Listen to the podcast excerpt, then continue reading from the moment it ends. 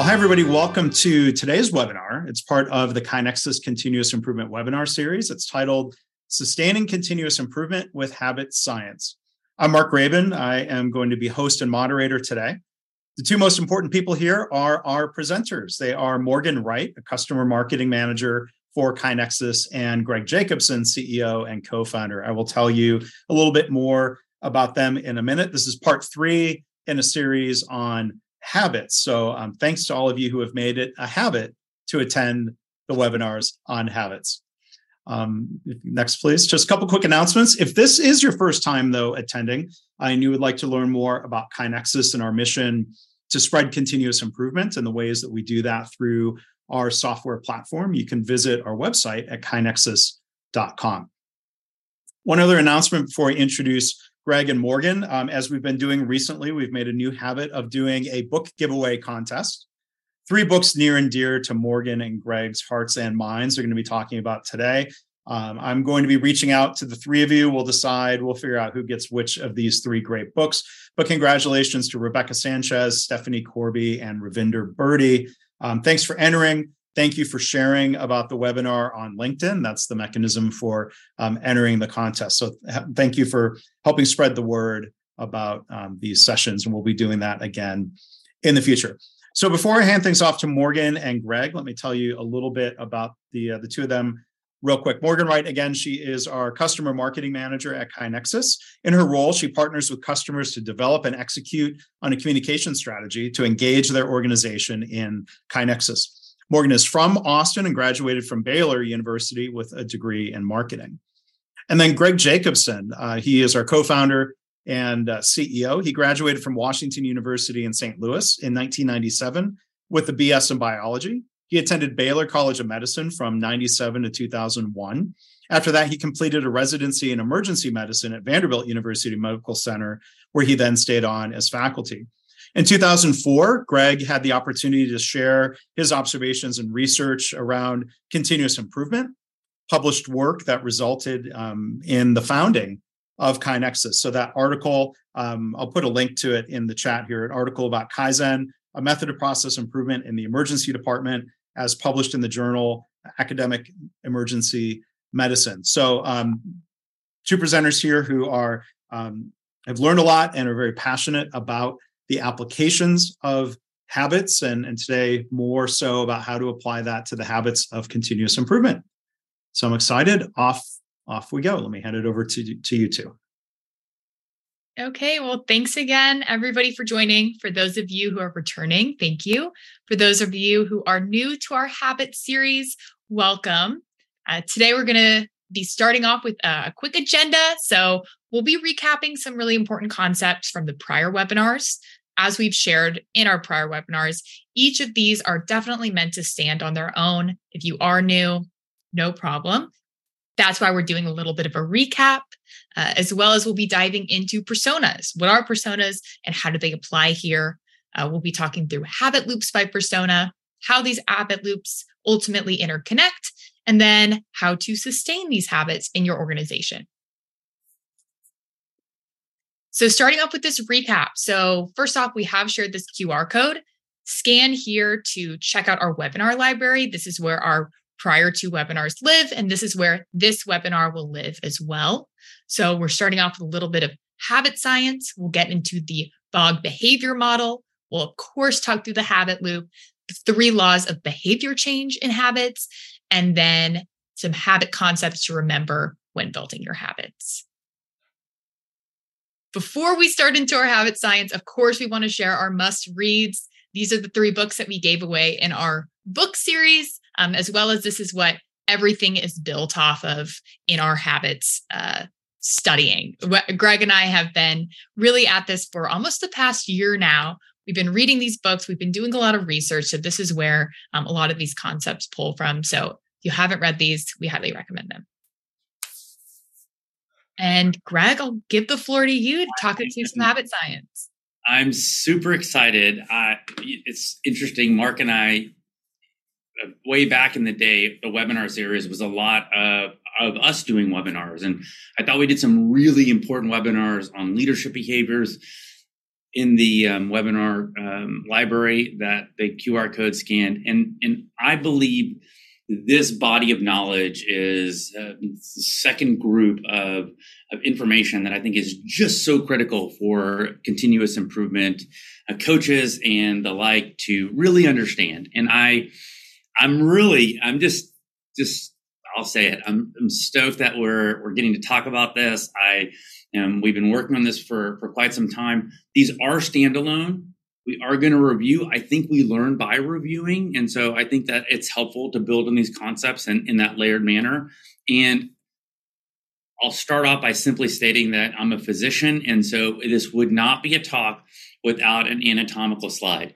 Um, we decided to go with the cartoon version um, of, of the brain versus uh, like an MRI or an, an anatomy um, specimen. But the, the the the take home concept here is that there has been a huge amount of knowledge gained over the last let's say 20 to 40 years in, related to how we think right? Some people refer to this as cognitive science or behavioral cognitive science. There's this whole um, economics um, um, discipline now all related to this. A lot of this has come from the you know PET scans and functional MRIs that we're able to do, and uh, kind of coming across this over the last five to seven years, I was just super attracted to how much it could influence me and how I could take this knowledge and change the behaviors that I wanted to change in myself, whether those are adding positive behaviors or removing negative behaviors and and I wish I could say that I, I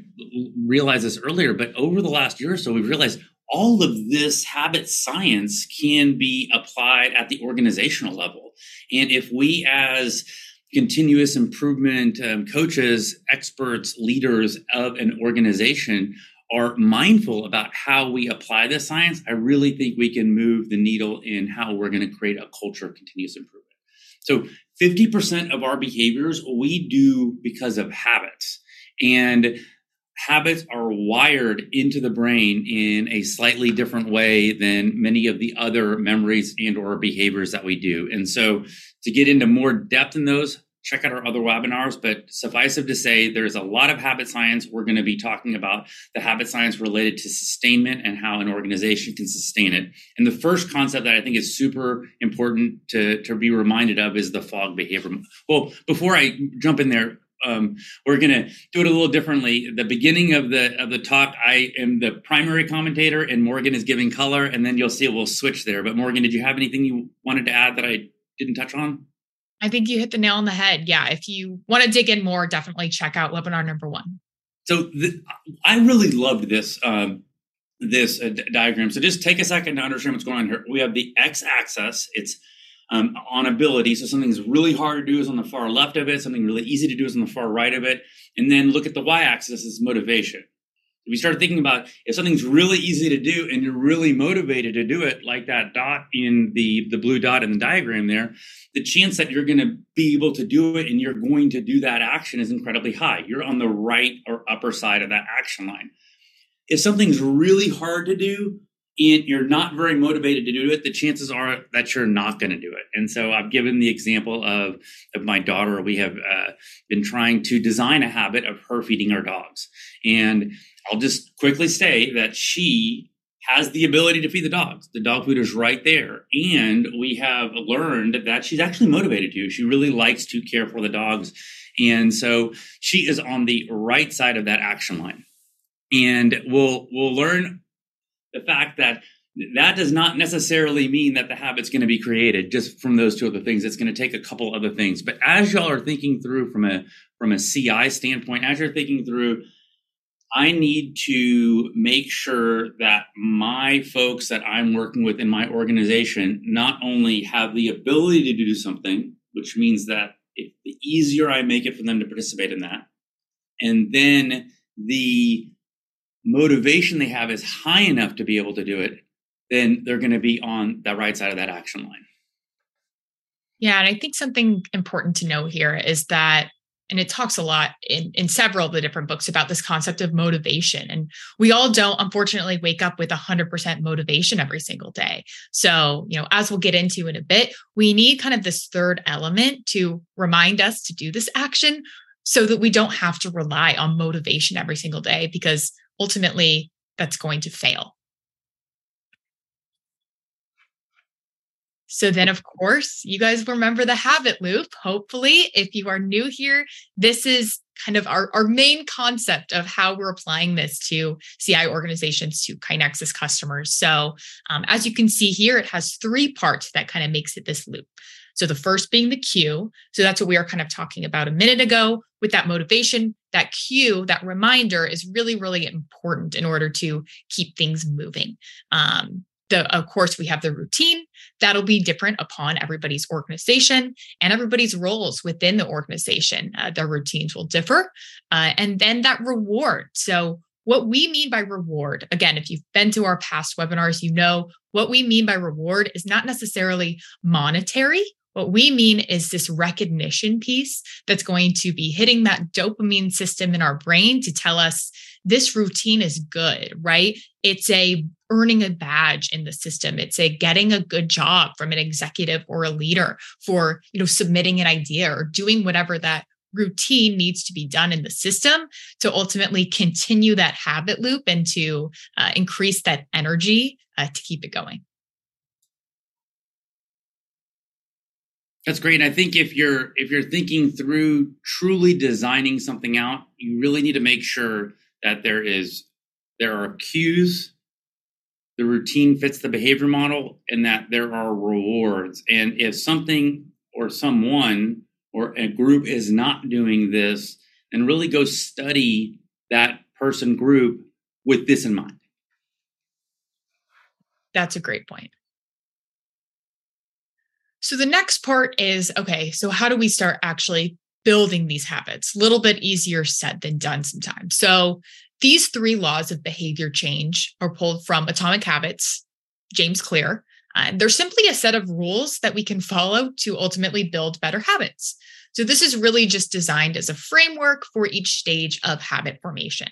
So Clear uses four. We've ended up kind of putting it into three. The reasoning behind that being, as you can see here, we have okay, how can we make it obvious and attractive? How can we make it easy? And how can we make it satisfying? So that fits perfectly going back to the habit loop. Make it obvious and attractive is that cue, that reminder. Of course, we want that reminder to be obvious. We want it to be attractive. Make it easy, of course, is that routine, especially in the beginning. It's important that that routine is really easy. It's not going to be too big of a hurdle to get your, your people to do it. And then, of course, make it satisfying. That reward is all about making it satisfying, hitting that dopamine system, and really encouraging people to continue to do that habit. The next thing we want to share. Oh, go ahead, Greg. As we're thinking through reward, I wanted to um, just touch on the one concept. We, we talk about this more in the other webinars that we're not talking about incentives as much as we're talking about things that are going to trigger the dopaminergic system. So there's something about getting a badge. There's something about a person um, getting recognition from either their coworkers or their leaders or senior leaders of an organization. There's something um, satisfying about seeing um, a, perhaps a change that happens in a system um, that that they that they enacted, and that's different than an incentive. An incentive m- might be related to um, oh well if you do this then you will get 10% of the savings that this this idea creates or, or something along those lines um, if you want to dive deeper into the psychology of that i, I would um, also uh, have you look at the things such as external versus internal um, incentives and uh, and daniel pink's book drive does a great job of talking about when external versus internal um, in, incentives are, are, are are needed in there. So, yeah, and I'm glad you mentioned incentives, Greg. I think an easy way to distinguish between incentives versus rewards being rewards typically follow that routine pretty closely or as closely as possible versus incentives are a bit further out in the future. So your brain can't necessarily connect the routine to that incentive very easily. And then, of course, we want to share a couple of these concepts. So, these are going to be really important when building and sustaining these new habits. So, of course, this concept of identity, we've talked about a lot. I'm the kind of person who finish that sentence with the kind of identity you want to embrace. In a CI culture, it might be I'm the kind of person who shares ideas. Uh, that can be a little daunting. You know, what if somebody doesn't like my idea? What if it doesn't get moved forward? But if you keep kind of telling yourself and keep practicing, you know, I'm the kind of person who shares ideas, I'm the kind of person who solves problems. Ultimately, that will continue and ultimately become your identity. Uh, you share improvement ideas. And then next, this is one of my favorite concepts is this idea of goals versus systems. I feel like you can really easily use this whether it's in your personal life or in your professional life in a CI setting. So, you know, personal, I'm trying to eat healthy, or in a CI setting, you know, I'm trying to roll out a new software and really trying to get everybody to ultimately use it and increase that engagement. So, this idea of this is our big goal can be a bit future focused, right? This is our goal, but how do we reach it, right? I want to eat healthy, but what do I have to do every day? Or how can I set myself up for success to ultimately reach that goal? So, those everyday actions are going to be the system. So, we want to make sure that there's systems in place every day. And they may feel small, but ultimately, those act as the building blocks to reach your goal.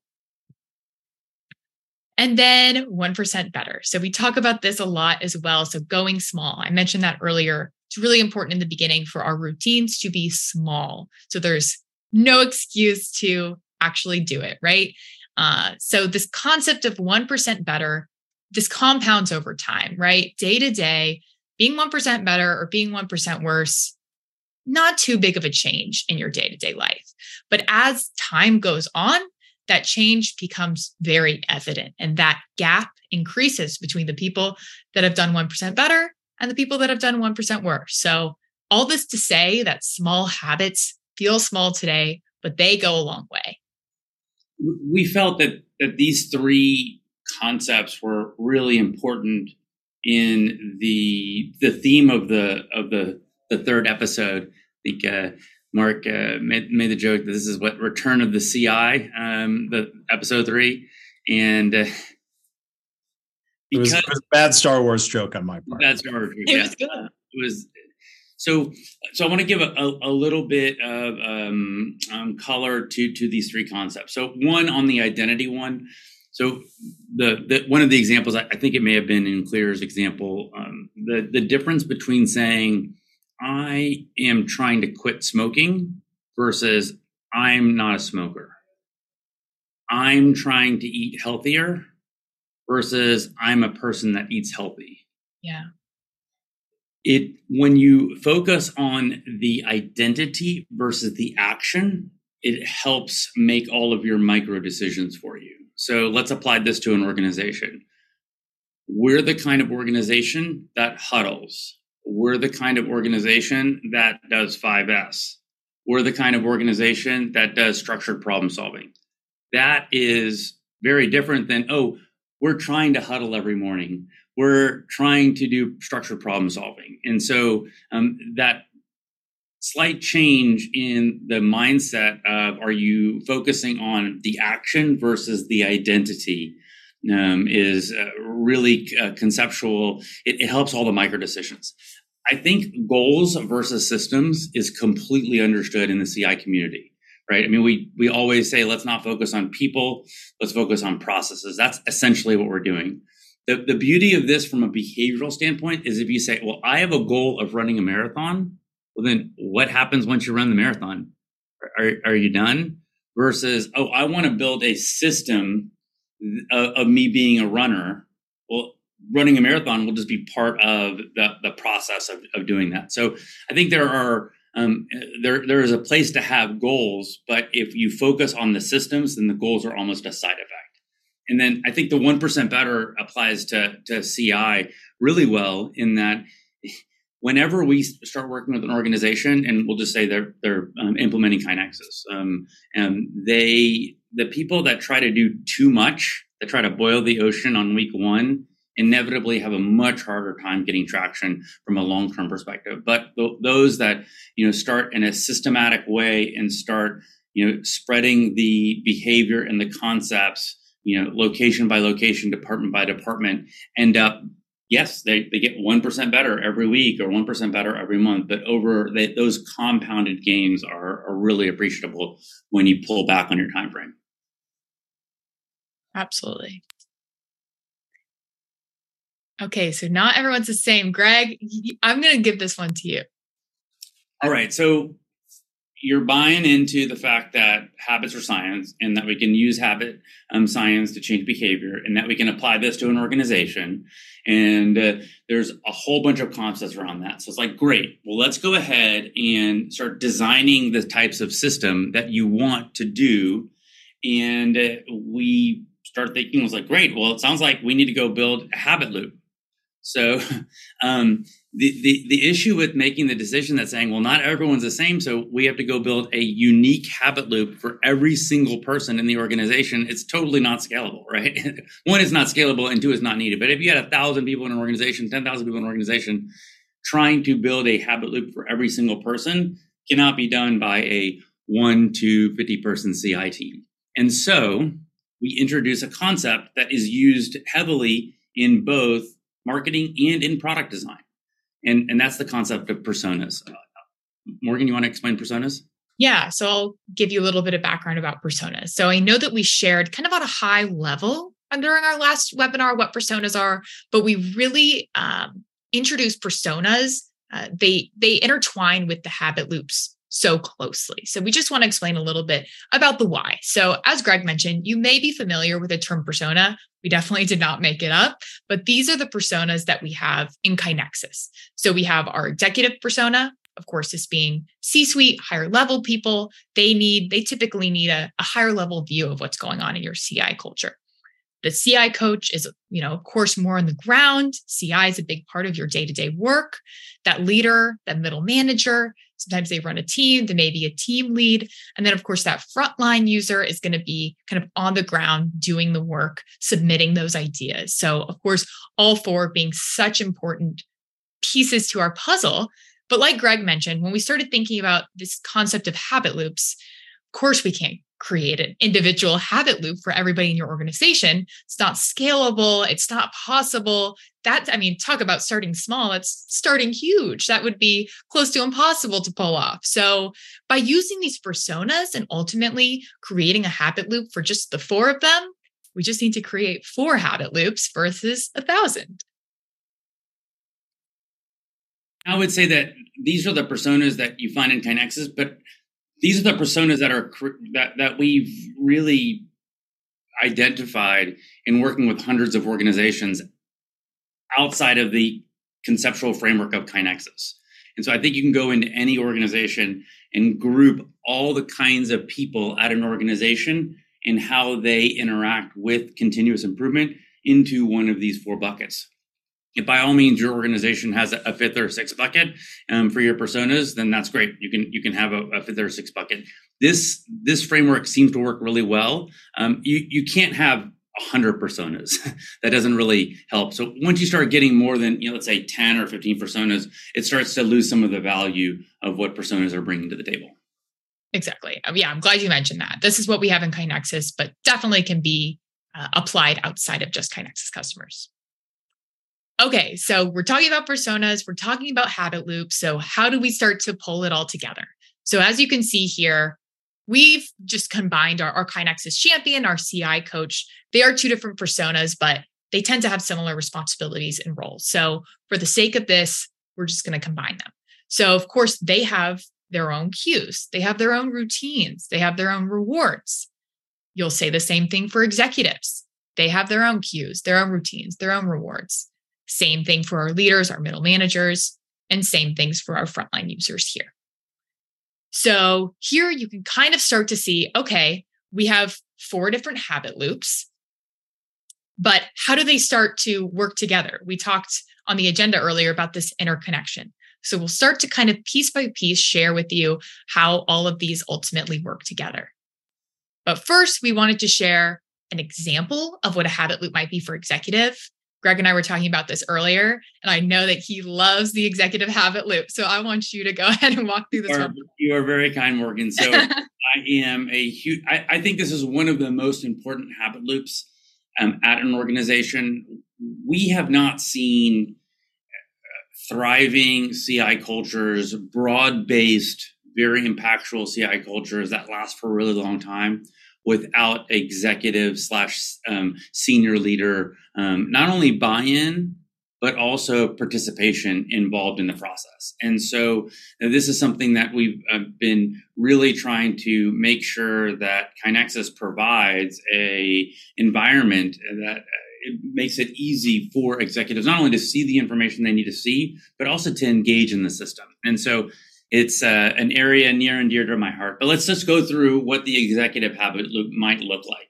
So if you're trying to get an executive bought into and or re- in a recurring way engaging with the continuous improvement work, it, it, might need to start out with you as a CI coach scheduling a meeting, whether that's every week, whether that's every month, in some sort of cadence every other week, some sort of cadence with that executive. So you're sitting down, you're a KaiNexus customer, you're they're logging into KaiNexus, they're they're going through this routine that you're going to walk them through. It might literally be just a 15 minute meeting um, with them.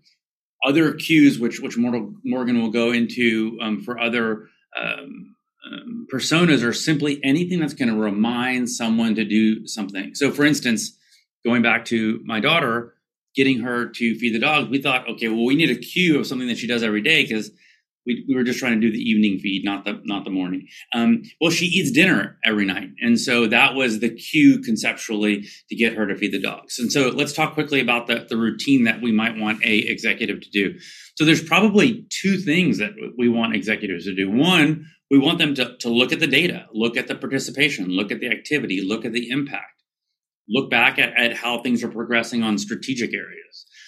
The other thing that we've noticed is really important is for for executives to meaningfully engage in the work. And I understand that they may not be able to devote 30 hours a week to this, but they should be able to devote 15, 30 minutes a week, a month, maybe it's an hour a month. Um, so I think the, the best example uh, I, I know of um, is, is Dr. Eric Dickson at, at UMass Memorial, where he is the CEO of a 17, 18,000 person organization. And he goes to, um, he goes to huddle rounding um, once or twice a week. That is a huge amount of um, um, one commitment, but but what that shows and what that tells the organization is that from the very top, doing this type of rounding, collecting ideas. They have a really amazing idea um, process. Collecting these ideas and solving problems locally and spreading them if they're important is really important to the organization. So if you're a KaiNexus customer, you can design a board for the executive to log into, curate a list of items, and have them comment, like, acknowledge um, something. They can do that in a, in a nice, time efficient way. If you're not a KaiNexus uh, customer, I think going on Gemba walks is a really visible way to do things. Showing up at a huddle, going and being curious, sending emails referring to this. This is something that they need to do in a disciplined way. You can't just do it once and it just lasts forever. And and finally, even executives will need a reward. Um, we we are all wired the same way, and if if you will. And so that reward to them might be just having the satisfaction of of knowing, oh I understand the amount of activity going on. Oh, I see the metrics improving. I will also say, though, that um, I, would not underestimate the value of badges, and so um, I, I, would set up badges for and make sure that they're they're on for the executive. Seeing you know a badge of how many times um, you've uh, logged in, how many you know week streaks you have. Um, w E E K, not W E A K. Um, week uh, long streaks you have um, is uh, it definitely triggers something. I I um I, I mentioned earlier. My wife, the Luddite, who has now, because of the Duolingo streaks, been working on our Spanish, I think, for over 100 days in a row now. So um, we're all wired similarly, and making sure that even our executives um, have a reward designed in their their habit loop is going to be really important. Absolutely. Okay, so we're starting to talk about this interconnection. So, of course, it's got to start off with the CI coach identifying and helping those other personas figure out what is their routine. Uh, you know, we I think we've discussed earlier. We wish it was as easy as okay, train once or say, here's your routine, go ahead and everybody will just go off to the races. But unfortunately, you know, that's not how we work. That's not how humans work. That's why we shared a recap in the beginning. We need to hear something a couple of times for it really to stick, right? So as a CI coach, it's going to be so important that you're setting up uh, whether it's an ongoing training or ongoing reminders, cues, you may say, uh, to set up and make sure that everybody understands that routine and ultimately makes it become a routine. But not only does the CI coach need to help them with that routine, they need to help with that cue and that reward as well. So this is a big part of what I do here at KaiNexus is I'm helping people to identify what are some cues and rewards that we can set up within you know posters within an email cadence um, an improvement of the month campaign what can we do to uh, remind people about KaiNexus and about CI in general. This could absolutely be applied beyond KaiNexus. Okay, so of course, we know it's not all up to the CI coach to make everything run, right? Of course, that's your day to day work, but ultimately, you'll start to see how these habit loops interconnect with each other. So we can see here, you know, we've got our executive habit loop, we've got our leader habit loop, and ultimately, we can see okay, our executive routine is going to affect the cue and the reward for our leader, for our middle manager. So, like the example we used a minute ago. So, an executive's routine could be spending 15 minutes a week liking and commenting on items within the system. So, as a leader, it can be a cue for leaders who aren't so engaged to say, "Oh wow, my executive is spending time and is is liking and commenting and acknowledging items. I better i better get in there and do what i need to do right? If your executive is doing it that really trickles down to show the importance to everybody else and it could be a reward for those who are doing what they need to do in the system. If my executive comments, great job, or acknowledges, I'm going to make sure that I'm going to continue to do what I need to do in KaiNexus and to ultimately be excited about this idea that my executive thinks is a good idea too. And then you'll start to see this pattern, right? So you'll start to see each persona's routine is going to affect the cue and the reward for the other persona. So, you know, quickly an example here could be those huddles. So, Greg and I have talked a lot about having this huddle cadence, whether it's weekly, whether it's bi weekly. So, if you're a leader and your routine is to run the weekly huddle, you know, as a frontline, the cue could be I know I have this huddle coming up, you know, I need to uh, keep that idea moving along that I'm working on with my peer in KaiNexus, or I need to make sure that I'm I'm engaging and I'm doing what uh, is expected of me within the system. Uh, the reward could be for those who are. I mentioned the idea of a improvement of the month campaign. If I'm an improvement of the month, or if I get shouted out during that huddle meeting, again, that's that recognition piece that's going to hit that dopamine and really encourage people to continue to do that routine and to ultimately make it a habit. So you can see here, and I'm not going to walk through each of these, but you see this pattern continuing routine to the cue and to the reward of the other personas. So ultimately, you see it get a little crazy here, but that's why we wanted to break it down kind of persona by persona to show you it may look like a lot of lines here. Oh my gosh, like what is going on? How can we do this? But if we really break it down piece by piece, you see how if everybody is doing their habit loop individually, it's ultimately going to help positively affect the habit loops of everybody else. So if we can get everybody working together, of course, not just the CI coach, but if you can support everybody in doing their routine and ultimately those cues and those rewards will positively affect the energy of everybody else's. and this really needs to be intentionally designed. I think this is one of the one of the reasons why I'm doing continuous improvement work is so exciting, but also so difficult because there's elements of you know, cognitive science, behavioral science, um, um, change management, um, organizational psychology, um, psychological safety. There's all these a huge number of disciplines that I just mentioned. I haven't even talked about the improvement discipline, you know, of doing A3s or DMAICs or PDSAs or 5S. I would, so you have to you have to have this core knowledge of how to do the improvement work, but then you have to have all this ancillary knowledge on how to uh, make that improvement work happen. So I can appreciate just how difficult um, it is to um, to do this effectually. But I, I, think that one of the um, things that we, if we go into this with an eyes wide open, we need to intentionally design how everyone's behaviors are going to positively influence everyone else's behaviors. We can start to see how can we create a sustainable culture, one where it's not taking just heroics from a CI team to, to constantly day in and day out uh, make sure the the needle is moving. And so uh, this this framework, I, I, this this came to us in in kind of studying this and realizing that once you go from an individual behavior and then moving that to an organizational behavior, it all needs to be uh, aligned and, and designed intentionally. So, our kind of fun example, and I hope you can follow us here this idea of your CI culture is kind of like a car, right? We talk about all these interconnections. Everybody's habit loop needs to work properly in order for the next persona's habit loop to work properly as well.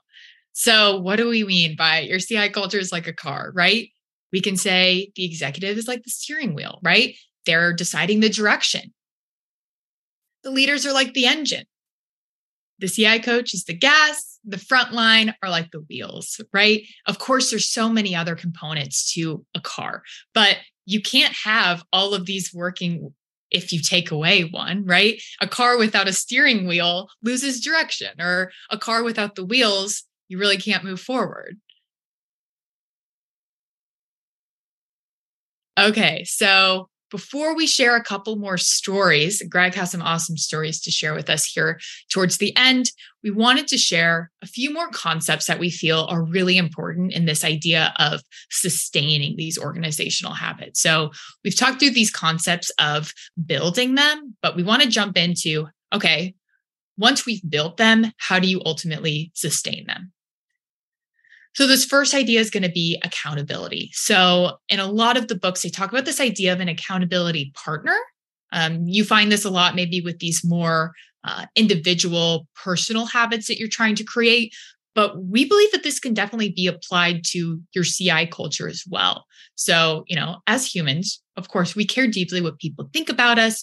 We don't want people to think, oh, you know, they're not doing what they need to do. Uh, if we create some kind of accountability partner, or if your team can become your accountability, knowing that somebody's going to be keeping you accountable, we keep using this word, is going to ultimately encourage you to continue to do what you need to do um, and act as that cue ultimately to remind you. To, to give a real life example, I think for, for one, I know we, Morgan, you and I probably should talk whether the word accountability should be responsibility here, but um, you, those are almost interchangeable. They just language matters, as we'll see in a minute. Um, but the, the, idea is, is I think for different personas, uh, accountability or responsibility might mean different things. So that, that's one concept to remember. And then to to add uh, or uh, an example of an accountability partner.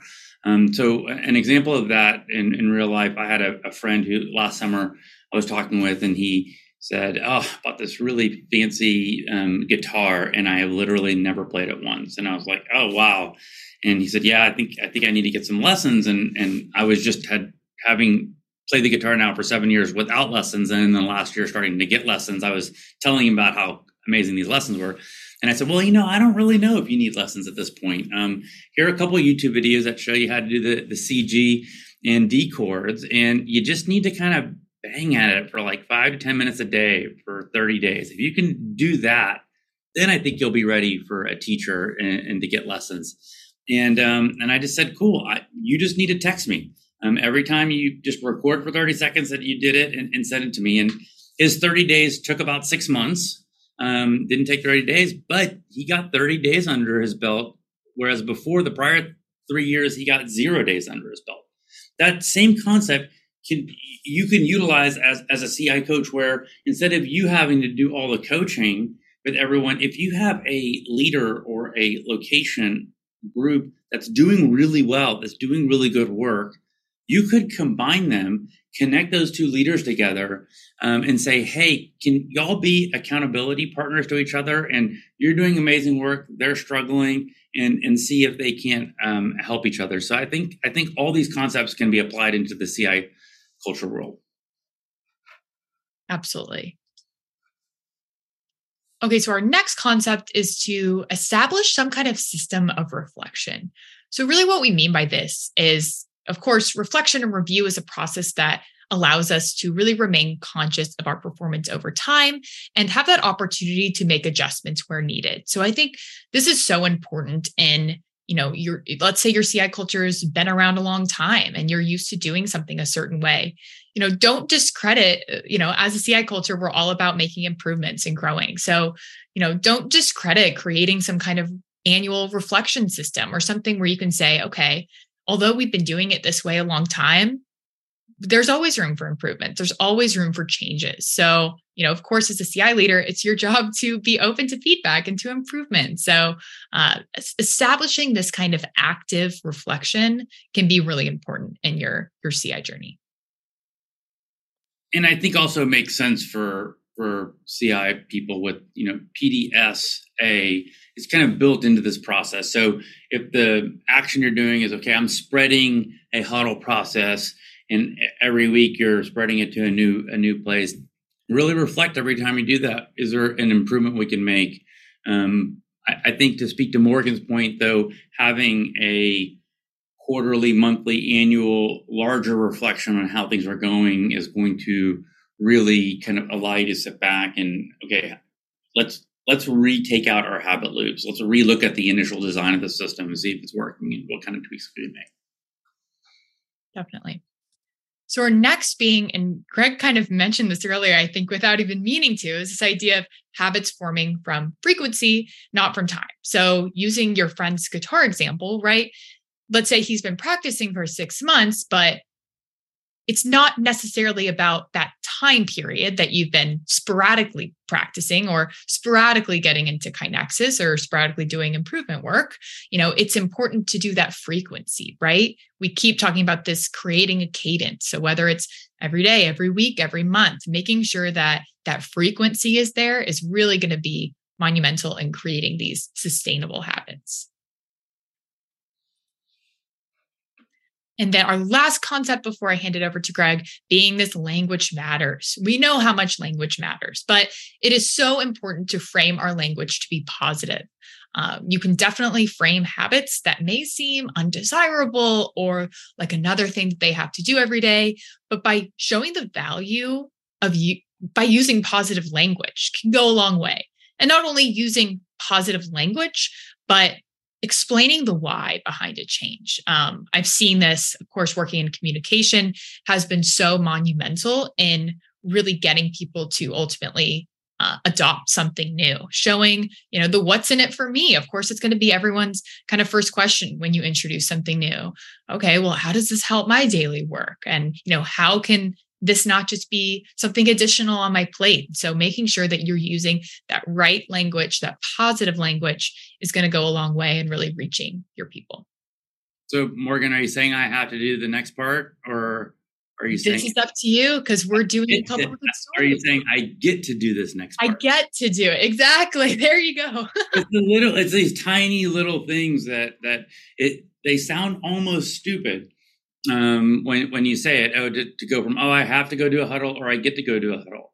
Um, it's uh, um, truly these little uh, tricks of language as you're communicating it out can make a make a huge difference. So, um, okay. Now you didn't realize what I was doing there, so we went to the Keystone Habits and Organization. So I'm going to talk about, I think, um, the culmination of, of, all this body of work.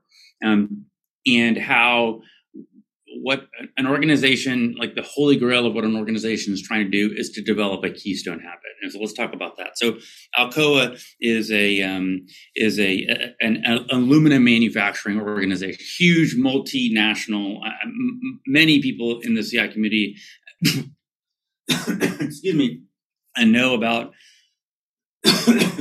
paul o'neill and him taking over in 1987 or so.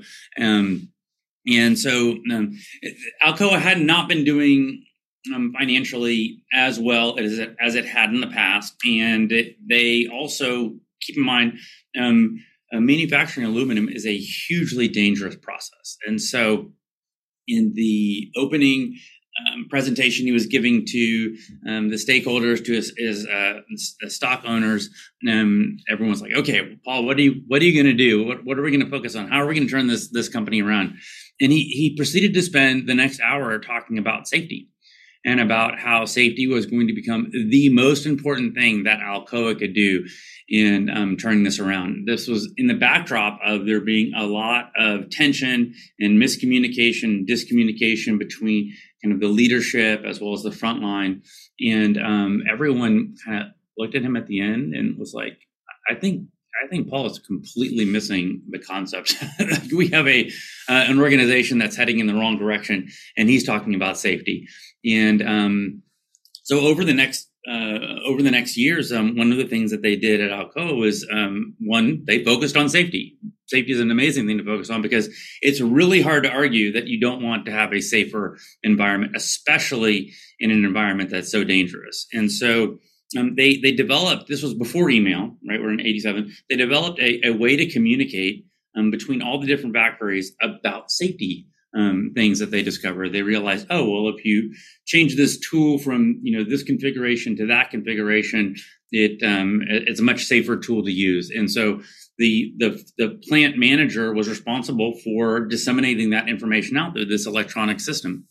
And um, after about a year of doing this and, and really um, moving the needle, um, uh, one, Alcoa became one of the safest uh, places to work, period. But especially in the type of industry they were in, they were like they were off the charts on the uh, the bell curve. Um, but someone realized, well, wait a minute. I, I'm noticing local uh, market trends that if I could disseminate that information to the other factories, it could give a competitive advantage to Alcoa. Um, and so this person started not only communicating about safety issues, but also communicating about market trends and, and market um, um, um uh, things that were going on. And through this process, um, Alcoa became really safe, but also Alcoa became really financially successful. Um, it probably created a lot of emotional connectivity um, between the different groups. It also created some tactical advantages, as I mentioned. And what what people in the the especially in the organizational science um, habit science um, um, areas would refer to this is is what's called a keystone habit. So just like a keystone in an arch is you know the most important um, stone. A keystone does not make an arch, but it is the, the focal point of where all the pressure of an arch comes. Um, when you develop a keystone habit, you develop a ability to scaffold a, a, a bunch of other habits. And so, um, for instance, a, a, keystone habit for me in, in my personal life was when I um, ruptured my ACL, I started a process of doing all my um, physical therapy. And I started the process where I was like, okay, if I don't get this physical therapy done before I go to work, it just isn't happening. And so I started literally with a tiny, tiny change where as soon as I got out of bed, I put on my workout gear to make sure I did my my other um, habits. That that ultimately, unbeknownst to me, developed into a keystone habit where I was able to latch on many, many other habits. And so, at your organization, as you're thinking through the intentionality of designing the the behavioral organizations that you want to do, I would challenge you to think through what is going to be the keystone habit. Is it going to be doing A3s? Is it going to be daily huddles? Is it going to be managing strategic work on, on X matrices? Is it going to be you know, um, having a discipline of 5S throughout. But um, whatever that is, we've, we've seen examples of, of lots of, of, of, lots of things ultimately becoming a keystone habit. To have that conceptual framework that if we can get this one thing done really well, then we can start building off of it. We we saw I, I found a keystone habit. We were visiting um, one of our customers, San Mateo, and um, they have been using KaiNexus to to log incidences. Um, whether it was a good catch or, or, whether it was a harm incident, this is part of, of healthcare organizations in general. They're using KaiNexus to do this, and so I was super interested to to see what one of these looked like. We were on site, kind of learning about what they do, and the person I was talking to, I was like, "Oh, let's pull this one up," and he pulled up a incident, and it once we started reading about it, it was an idea that a nurse had that ultimately was something that would just make patients happier. It was a complete, it was a patient satisfaction idea by any stretch of what you were you were reading. That was 100% what it was. And we had realized that San Mateo had gotten so good at people like us do things like this. We don't sweep um, incidents under under the under the rug. We report on them and we study them and we figure out if there's a process change that they have created a keystone habit and it started latching on all sorts of improvement work related to this. So, keystone habits. Okay, I think that wraps up our side. Well, Morgan, should we hand it over to Mark? Hand it over to Mark. Okay. You you have to or you get to? we get to hand it over to Mark. I I get to make some announcements. So thank you, Greg and Morgan, and, and please everyone keep submitting um, questions. We'll take those in a second. A few announcements. Next month, we are going to do a panel discussion with, uh, it's still coming together, me and Greg and a couple other um, KaiNexus leaders to do a panel discussion about cultivating a culture of learning from mistakes. Um, so the date is TBD. We will announce that. And uh, a lot of the discussion is um, based around it's somewhat a, a, celebration, a book launch event uh, for my book, upcoming book, The Mistakes That Make Us. That includes a lot of great stories from KaiNexus, and we're really excited to be able to share that with people. So, um, the fact that you've attended this webinar, you will get an email about the registration being open for that next one. We also invite you to invite uh, to visit our blog, blog.kainexus.com also invite you to check out the podcast if you would rather listen than read. You can go to kainexus.com slash podcast. If you want to go back and re-listen to the audio of today's webinar, if you want to share it with others, um, the webinar um, audio will be in there later today. We encourage you to subscribe or follow via your favorite podcast app. And then with that, um, email addresses for Greg and Morgan and myself are on the screen here if you have particular follow up questions, but we have some time here to address some questions live. So thank you, and, and please keep submitting those. Hey, Greg, there's one that you you typed a text answer to, but it might be good to cover um, verbally for everybody here real quick. Roy asked, "What other brain chemicals are needed to get motivation? Is dopamine the only element um, that creates impact. What about serotonin, endorphins, oxytocin? Yeah, so I think those are uh, great. So one, I'll just reference, and, and, maybe Mark, while I'm referencing this, you could grab the the link and put it into the chat. But I, I think the place where I've learned the most from these concepts is from Simon Sinek's "Leaders Eat Last." And so, just to quickly go through these these hormones, um, serotonin and oxytocin are thought to be very high in organizations in high performing organizations so serotonin is more of a for one it's ssris the um, um, antidepressants um, are working on serotonin and so serotonin makes you feel safe um, if it's in high high levels and um, oxytocin is it makes you feel kind of included um, as well. So I, I, could be flipping those from an organizational psychology standpoint, but but really it's like this feeling of inclusion, feeling of connection, feeling of safety. Those are are, are two hormones that are very interrelated to that. And um, endorphins is um, is one that um, endorphins are created after you exercise, and so um, they are very closely related to the um, the neurotransmitter of opioids. And so after a run or after, that's why they say you need to get about 30 minutes. I think that's once the endorphins really get going. Um, your body just feels amazing. And um, that, that can lead to that habit loop where if you have the cue and then you do the routine of the workout and then you um, then you end up getting that surge of endorphins a, a, person that you know might be in their late 40s and having body aches and creaks and pains coming up after they do a workout all those go away and so i think that many of those things are interrelated to helping to create motivation.